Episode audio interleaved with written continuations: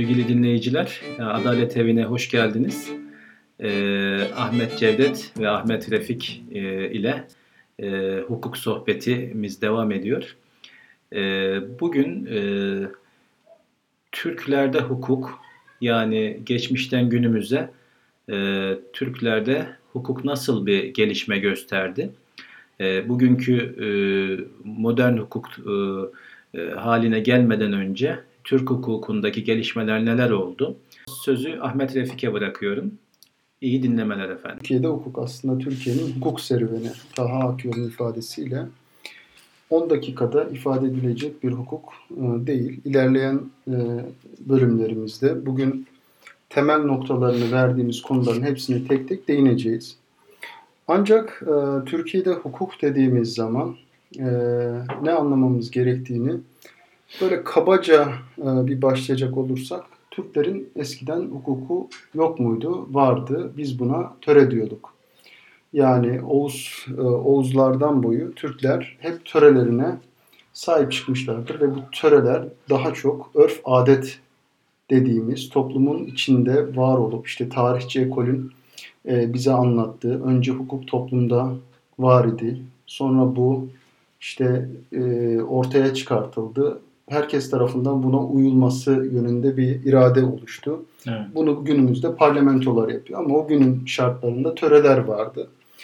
Ee, burada temel bir nokta e, Türklerin İslam'la buluşması. Çok daha ileriye gitmesek de Osmanlı döneminden itibaren konuyu ele alırsak Osmanlı Devleti bir şerri bir devlet miydi, teokratik bir devlet miydi? Yani bir İslam devleti miydi yoksa değil miydi? Bu çok tartışılan bir konu ki Osmanlı Devleti İslam hukuk kurallarının hakim olduğu bir devletti. Ancak özellikle Fatih Sultan Mehmet e, Han döneminden itibaren bu kanunnameler yoluyla örfü hukukun da çok yaygın olarak kullanıldığı e, bir e, hukuk sistemine sahipti. Yani dual bir yapı kendi içerisinde vardı ama bu bizim söylediğimiz dualizm tazminattaki bir dualizm gibi değildi. Yani şerri kuralların hakim olduğu, kadılar tarafından yargılamaların yapıldığı bir hukuk sistemimiz vardı. Yani ikili bir hukuk sistemi hem örfi hukuk e, var hem de şer'i hukuk aynı evet, iki, aynı anda. Aynı anda Hı. yer alıyor. Ancak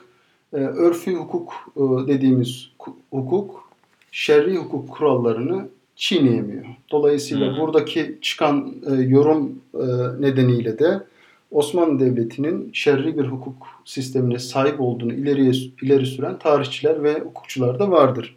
Hmm. Ancak e, Osmanlı'da hukuk sanıldığın aksine çok kolay tarif edilecek bir e, anlayışa e, sahip değil. Neden?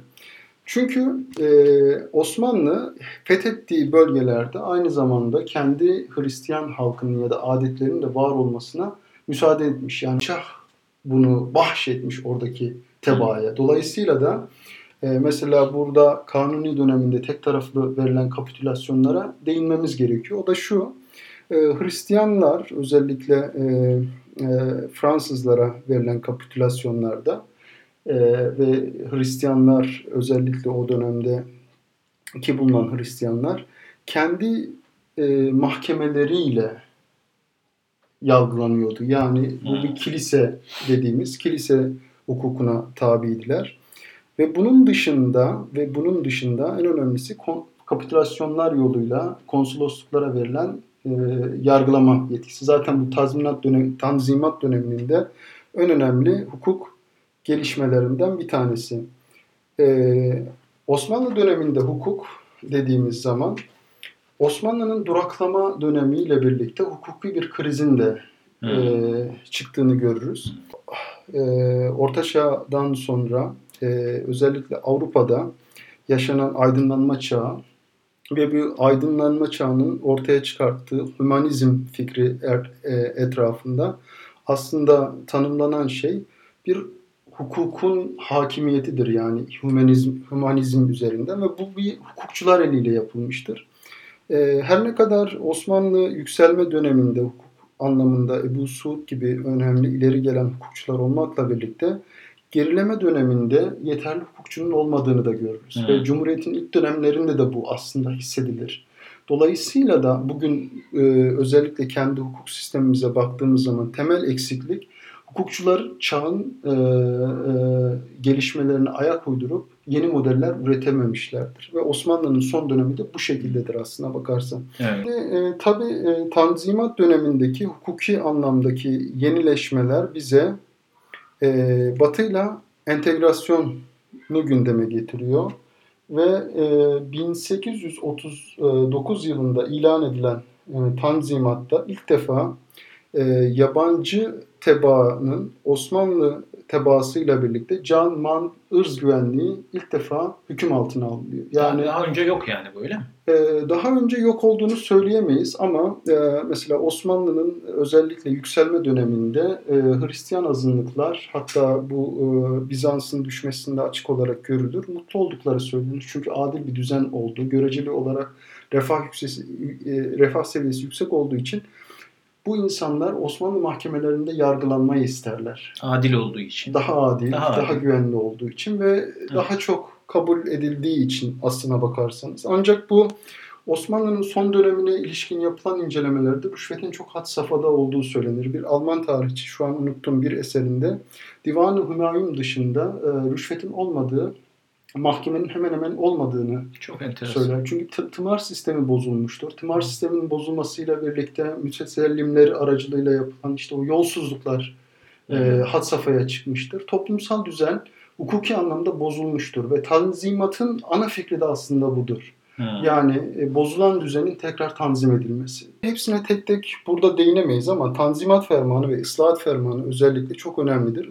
Islahat Fermanı 1856'da yayınlanırken özellikle Ali Paşa o zaman sadrazamı Paris konferansı toplanmıştır o dönemde. Ee, özellikle İngilizlerin Türk iç işlerine karışması bahane edilerek çok eleştirilir. Bunların hepsinin ayrı ayrı ilerleyen bölümlerde ele alacağız ama bizim hukukun dönüşmesi açısından çok ciddi katkıların olduğu olaylardır bunlar. Evet. Ve daha sonra bu ilerle e, e, Tanzimat döneminde kurulan e, e, nizamiye mahkemeleriyle birlikte şerri hukukun yanında batıya benzer bir hukuk sisteminin oluşturulmasının adımları atılır ve bu yönde ilk e, ceza kanunumuz ve ticaret kanunu artık hmm. e, yenilenmiştir. Yani farvata girmek istemiyorum ama evet, bu dönem önemli. bize bakan yönüyle kanuni esası gibi bir e, anayasalaşma sürecini başlatmıştır. Kanuni esasiden sonra Cumhuriyet döneminde özellikle Osmanlı'nın e, e, kanuni esasının e, yarattığı o travma e, ayrı bir e, sorun olarak ele alabiliriz ama Cumhuriyet dönemi ve artık bu hukukun batılı normlara gelmesi mevzuunda sen e, özellikle e, e, mecelle konusuna değinmiştin genel olarak. Yani bu tanzimat döneminde bizim medeni hukukumuzun her ne kadar batı kaynaklarındaki esasları kabul etmesi e, yönünde bir e, görüş ayrılığı olsa da bu mecelleyle çözüme kavuşturulmuş. Ancak evet. Cumhuriyet'in ilk yıllarında o zaman Lozan Konferansı ve e, işte e, devrim e, Mustafa Kemal Atatürk'ün devrim e, çerçevesinde yapmış olduğu bir e, hukuk devrimin ürünü olarak bugün görmüş olduğumuz e, medeni hukuk, ceza hukuku ve diğer hukuk dallarımız Avrupa'dan kodifike edilerek bugüne evet. kadar gelmiştir. Evet. Nitekim e, her ne kadar bu süreci biz böyle genel hatlarıyla e, anlatmış olsak da hep e, bir travma sonucunda Türkiye'de batılılaşma hareketleri ve hukukun nizamı e, ele alınmış. Ee, bunu e, zannediyorum Niyazi Berkes'indi. Niyazi Berkes'in kitabında e, Türkiye'de çağdaşlaşma ile alakalı bir bölümde çok güzel ifade ediyor. Yüzyıllarlık bir sorunu 20 yıl içerisinde çözmeye çalışan bir Osmanlı'yı görürsünüz. Evet, aynen öyle. Bu doğru. aydınların düşmüş olduğu hukuksal e, bunalımı evet. görürsünüz. Ama Güzel. diğer tarafta Batı bu süreci işte 1500'lü yıllardan başlayan ve devinim oluşturmuştu. Yani Tanzimat dönemine özellikle baktığınız zaman batıdan çevrilen eser sayısı çok azdır. Hmm. Dolayısıyla yetişmiş hukukçu sayısı da azdır. Cumhuriyet döneminde keza böyle. Yani Sıtık Sami Öner büyük bir hukukçudur ama evet. lise eğitimi almadan üniversiteye gitmiştir. Evet, evet. Yani e, bunları hep bir arada düşündüğünüz zaman Türkiye'de hukuk gerçekten e, üzerinde çok çok düşünülmesi gereken bir konu. Ve dolayısıyla biz bu yayınla bir giriş yapmış olduk. Evet, evet.